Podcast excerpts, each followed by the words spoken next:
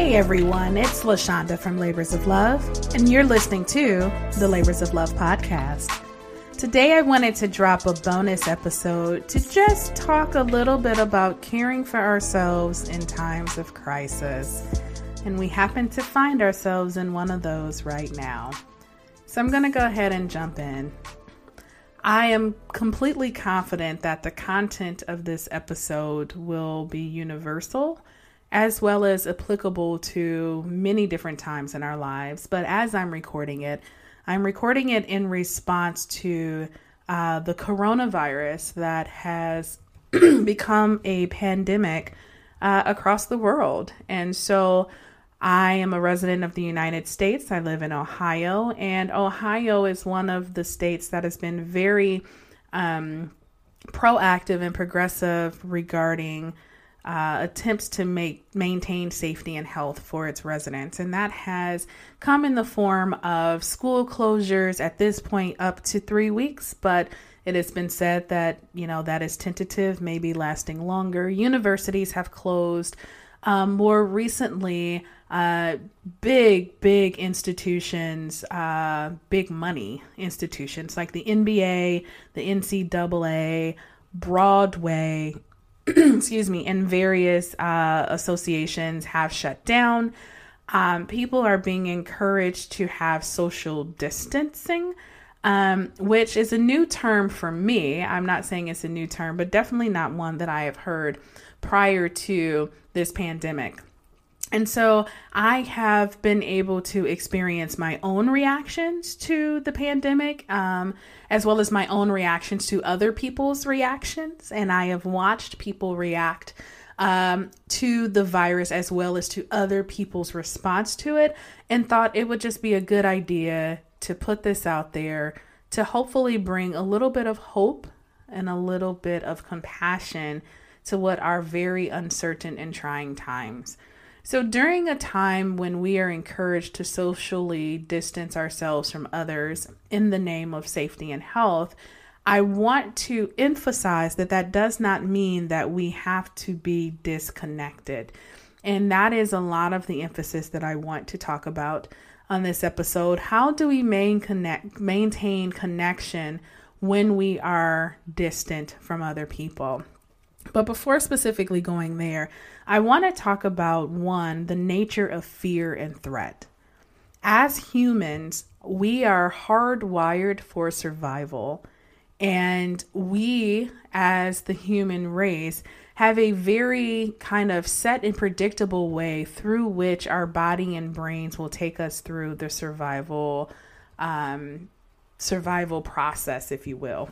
so I want to talk a little bit about that in hopes that it will bring some clarity to what you may be experiencing personally, but also some empathy to what you are witnessing happening across the globe, um, but maybe even more closely across the street or even across the room. Um, I know that there are people who are having very different responses to the coronavirus, and I'm hoping to add a little texture to what that is. Before I talk about uh, fear and fear responses, I want to let people know that our brains make up stories. Um, whether or not you know it, your brain is making up a story pretty much all day, every day. And sometimes those stories um, are accurate, and oftentimes they are not. If you're familiar with Labors of Love's um, YouTube channel, I have a video, a Therapy Thursday video that I've put out um, about how our brain makes up stories and how we interact with the story instead of what's happening right in front of us. So I want this to serve as a reminder that how you are interpreting what is happening in your life right now, whether it is coronavirus related or not, has a whole lot to do with the books that are in your mental library and though those books in your mental library got there through every experience that you've ever had, every book you've read, every news article you've read, everything you've seen on TV. And we are interpreting what's happening right before us based on the experiences that we've had before. It's important for us to understand that because when we see one see someone having a response that is very different than ours, there is a tendency for us to judge that person, uh, maybe even call them names in our mind. Sometimes we say it out loud, and we certainly say it over social media, and we are judging that person's response, but we're making judgments based on our lived experiences, not theirs. And that can lead to some very challenging communication and it can lead to danger. So, I want to talk a little bit about how we can maybe start to make sense of all of this and throughout the process, hope that I help people feel a little more encouraged and a little more hopeful. So, with that, I want to introduce some of you all and remind others of the fear cascade. Essentially, when we as people experience threat of some sort, our brain takes us into survival mode so that we can survive that threat and it does it in a pretty predictable way. Predictable in the sense of this is how the fear cascade is laid out, not necessarily predictable in how it will manifest in every person. So, the first thing that our brain would have us to do when we encounter threat is to flock. That is to congregate or draw closer to others in hopes that our rate of survival increases. If you think about the wild, um, a lion does not attack an entire herd of other animals, its prey. Instead, it attacks the most vulnerable, the weakest, the youngest, the oldest, the injured. Whatever makes that particular animal vulnerable is what draws the predator to that animal. So, our brain understands survival and it will drive us to flock, to congregate, or to draw closer to other people in an attempt to help us survive the threat. This happens for every single human. Now, some of our life experiences have not um, been safe when it came to flocking. And so, even though we don't stop or rest at flock, we may move down the fear cascade. Flocking does happen first, or attempts to flock, even if it's just a split second and we move on. It's important to understand that at a time when we are being told to distance from other people, this can be particularly distressing um, on a very subconscious, you know, below our consciousness, um, felt in our body way. Even if we don't feel like we quote unquote like being around a lot of people, being told that we have to now um, quarantine ourselves or sequester ourselves or isolate ourselves from others can be very distressing, even if we don't consciously realize it or not. And that's why I want to talk about how can we stay connected during times when we are being told that we need to distance ourselves. So, with that, I would like to offer a few suggestions that I hope people um, would take into consideration during these times of um, aloneness. One, some of us have families that we live with and we are in close proximity to other individuals. And before this, it is a good chance that even though we were physically together, we were very emotionally and mentally distant. That means we may sit in different parts of the house and only communicate to one another by yelling up and down a set of stairs or down the hallway, or maybe even sending a text message to someone who is in a different room. Sometimes we can be in the same room and be so connected to other things like books or uh, electronics that we don't actually spend time with the people we're around. Interestingly, when distancing ourselves was not the uh, the suggestion slash mandate, I think we operated this way because we felt like we had, you know, an abundance of time we got so used to the routines of being around people but not having to connect with them, and we would get another opportunity. So we didn't fully take advantage of the time that we have with people. So that's one suggestion I have. Can we put down the things that have created barriers between us and the people that we actually are physically connected to? On the other hand, there are those that we may want to be physically connected to, but due to distance or whatever is happening, we can't get that close to them. So then I offer the use of technology in facilitating connection. Uh, video chat is one way that we've begun to communicate with people who are distant from us. Can we utilize that to see the smiles of those who are there? We have this thing called mirror neurons that helps us to feel what another pe- person is feeling without having to guess at what they may be experiencing. But it doesn't work if we can't see them. And so sometimes getting on video is a way you may have experienced this if you're talking on the phone to someone and you get the inkling that something is kind of off with them, something's not right, but they're trying to maintain the tone of voice and things that suggest that things are okay. And you may say, hey, put it on video. And the second you put it on video and you see that person's face, you know something is wrong. Because there is this power of being able to see another person that helps us discern what they're experiencing, even if they're not telling us. But sometimes, even if we don't have access to videos, just the sound of someone's voice can bring us calm and can really settle our central nervous system. And so, just thinking about what it's like to call a person to check up on them. We i think we generally have a tendency to maybe think about a person and we may send them an email or we may send them a text message just to say hey what you doing? We may post something on their social media. But during times when we have less and less connection with other people it may be a good idea to actually pick up the phone and hear their voice just to check in, just to say, How are you doing? Just to say, I was thinking about you. Because sometimes just hearing a person's voice, like I said, can be calming to the central nervous system. And so these may be ways that you consider connecting with people, even if you're not in close proximity to them. So just thinking about that as we talk about people who like to flock or feel that their survival is based around flocking. Well, when we can't flock because we don't have someone to flock with, or because there is not safety that is uh, that comes along with that flocking, the next thing our brain will have us to do is to flee, to gain distance from the situation. And so, fleeing literally may mean leaving the situation and going to a different place.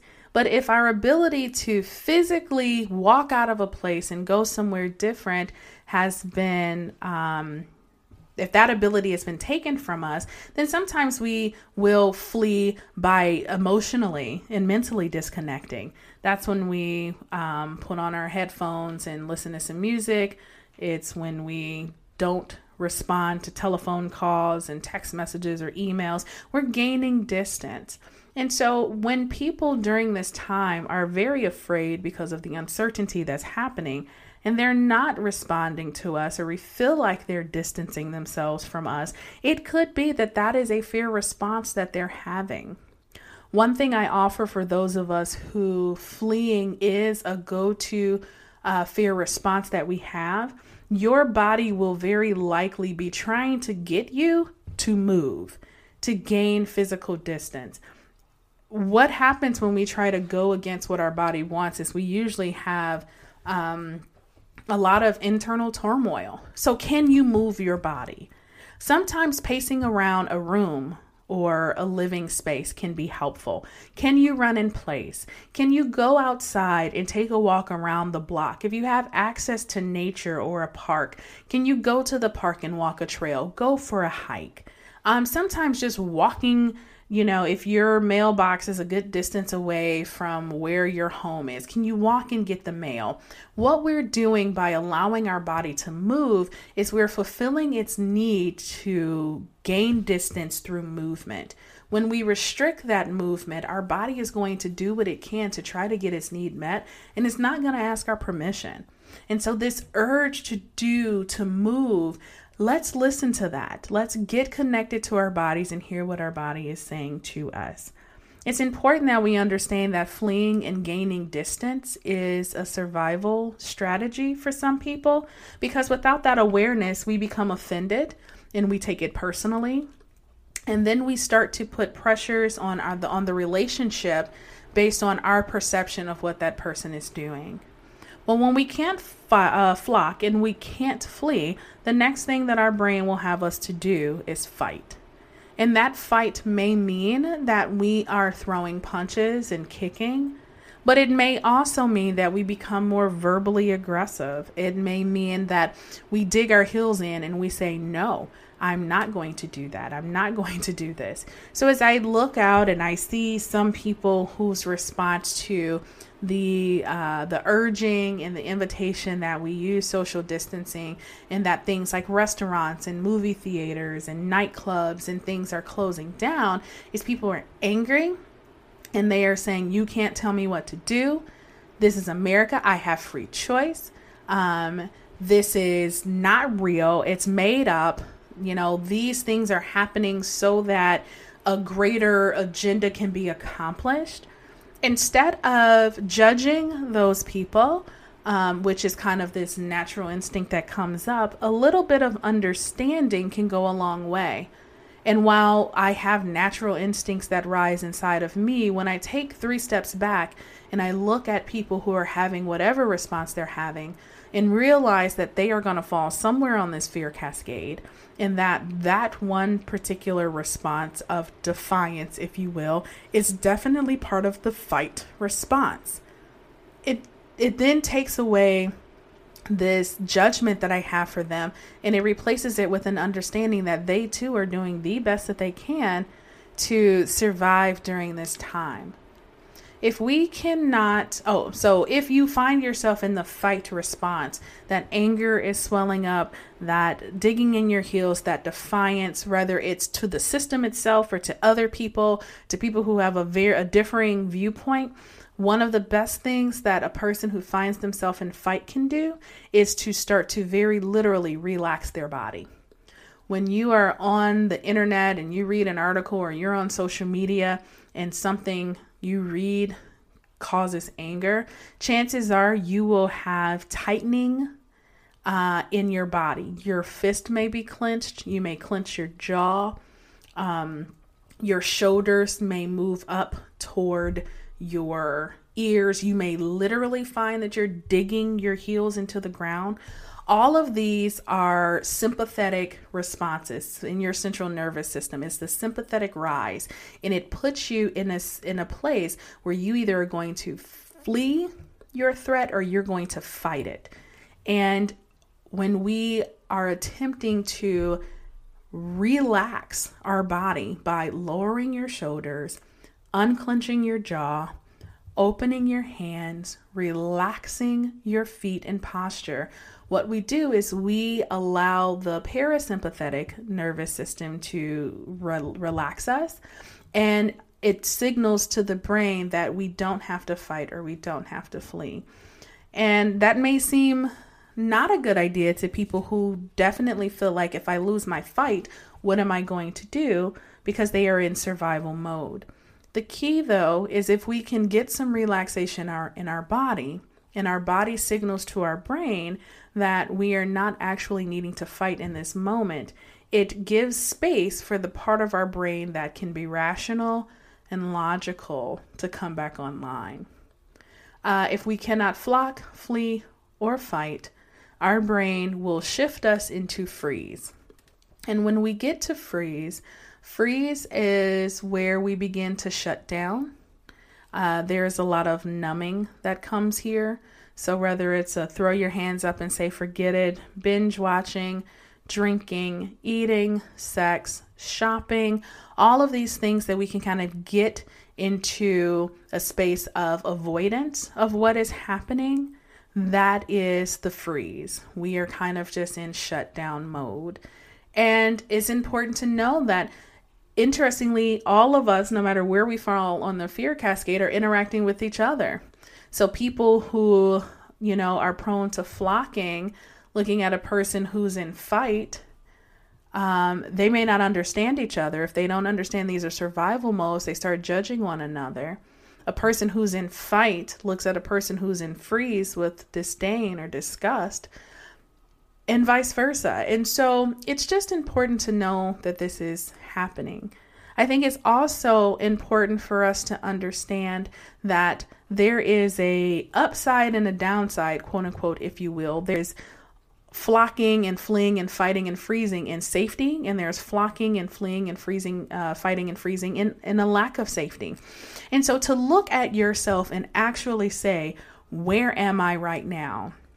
Uh, coming together um, to have conversations and dialogues about what to do next now that this is our current reality at this moment is flocking, but so are riots. They've come together for a common purpose. So it's not about being one particular part of the fear cascade being right or wrong, good or bad, but it is just looking at how do you move yourself into a space of safety when you flock. Fleeing can be safe when you're going for a walk in the park or going to get your mail or walking in place.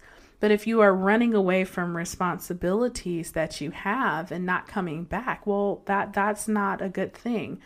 And so it doesn't mean that you can't move and flee. It just means how do you flee in safety? And for each one, right?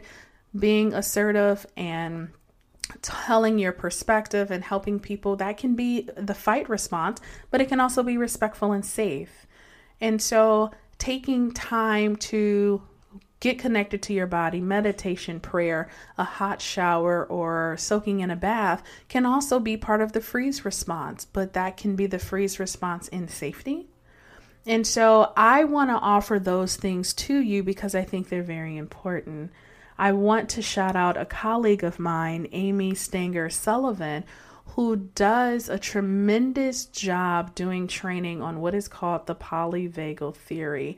Um, she will be a guest on the podcast um, in several weeks, but I just wanted to shout her out because if you're working with an organization, um, of people and you want to get a better understanding of how your team and how the people you're working with and for and who you're serving are responding. She does a full training on polyvagal theory and how we go through the fear cascade and how we can move from lack of safety to safety. So, her information will be in the show notes because I think it's just important information um, to get out there.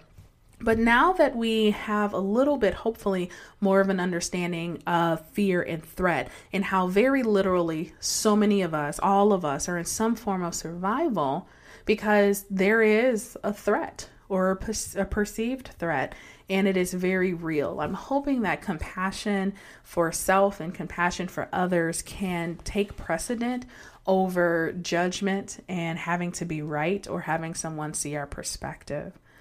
Can we stay connected in a time when we're being encouraged to distance ourselves? I believe there's a hashtag going around called hashtag alone together and it's just this understanding that while we are being encouraged to uh, socially distance ourselves, to put ourselves out of harm's way from the virus by not being around so many people, that we can do that from a space of togetherness. And I think that's very important.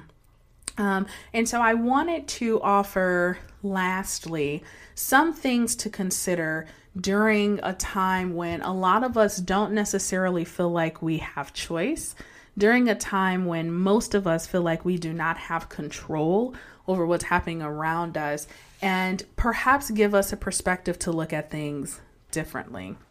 Um, so when we don't feel like we have choice or control in one area of our life, there is a tendency for us to compensate for that in other areas of our life. And I want to bring that up because there are so many things that are outside of our control right now that chances are there are a lot of relationships that are suffering.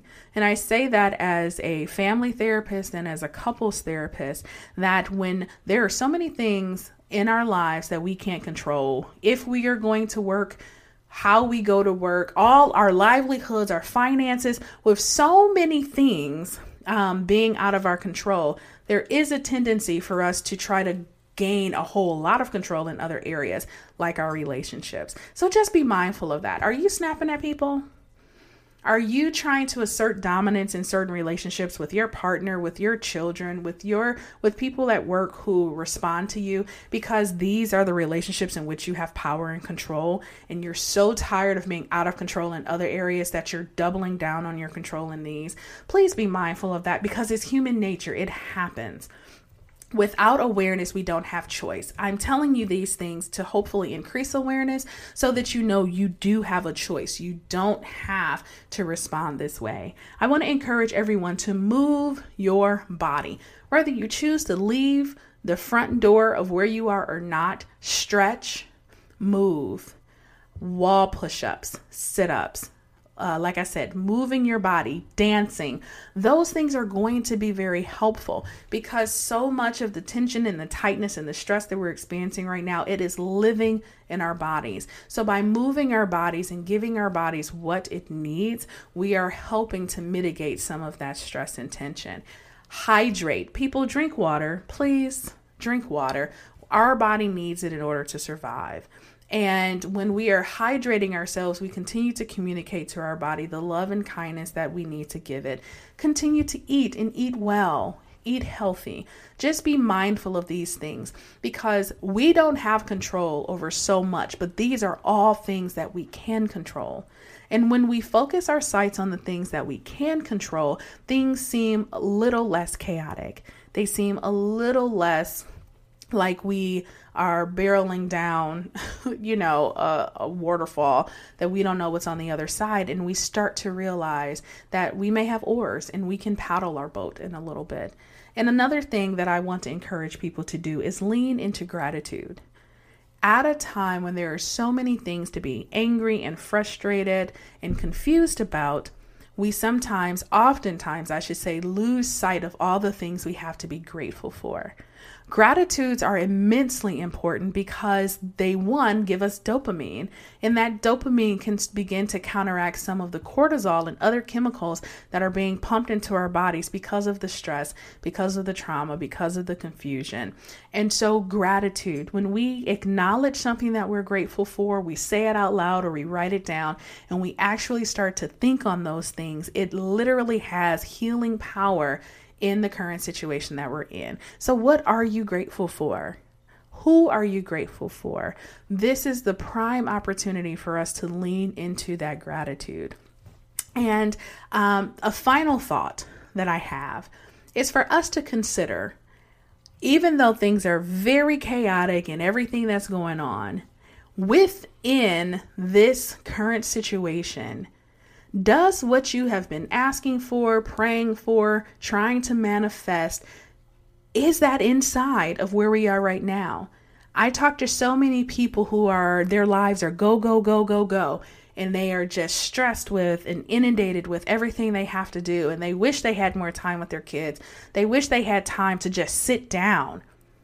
But now that we're given an opportunity to take that, are we getting is that getting lost amongst all of the other things that we're thinking about could this be an opportunity for you to rest in a way that you haven't rested before but you felt you needed to could this be an opportunity for you to reconnect with yourself and with others in a way that your busy schedule did not allow? Could this be the opportunity for you to actually notice your children? They're growing. They're growing up every single day, but our lifestyles oftentimes only allow us to notice it when a milestone happens, like a promotion of grade or a birthday comes or their pants get too short because they've gotten taller. Can this be an opportunity for us to actually see what's in front of us? I believe that answer for so many of us is yes. So while your brain is going to make up stories no matter what you do, I am offering the opportunity for you to allow to make up a story that leads you to compassion and care and actually lean into gratitude and take the gift inside of the chaos that we have right now. This is in no way trying to minimize the very uncertain times that we're in, but I wanted to offer a voice of potential reason and compassion during a time when that is hard to come by. So I want to thank all of my listeners for tuning in for this special bonus episode. I want to remind you that if you need to get in touch with me, you can reach me on my website, www.thelaborsoflove.com. We're on all the major social media outlets. Please check out our YouTube channel where we have tons of useful videos that may be helpful for you during this time. And don't forget to subscribe, rate, and share this podcast. Um, I hope that everyone stays safe and stays healthy. Wash your hands. 30, they say 20, 20 seconds or more, warm water and soap, cough into your elbow. Keep a comfortable, safe distance from people three feet or more. And just remember while it's uncomfortable and uncertain, these are things we can do to maintain health.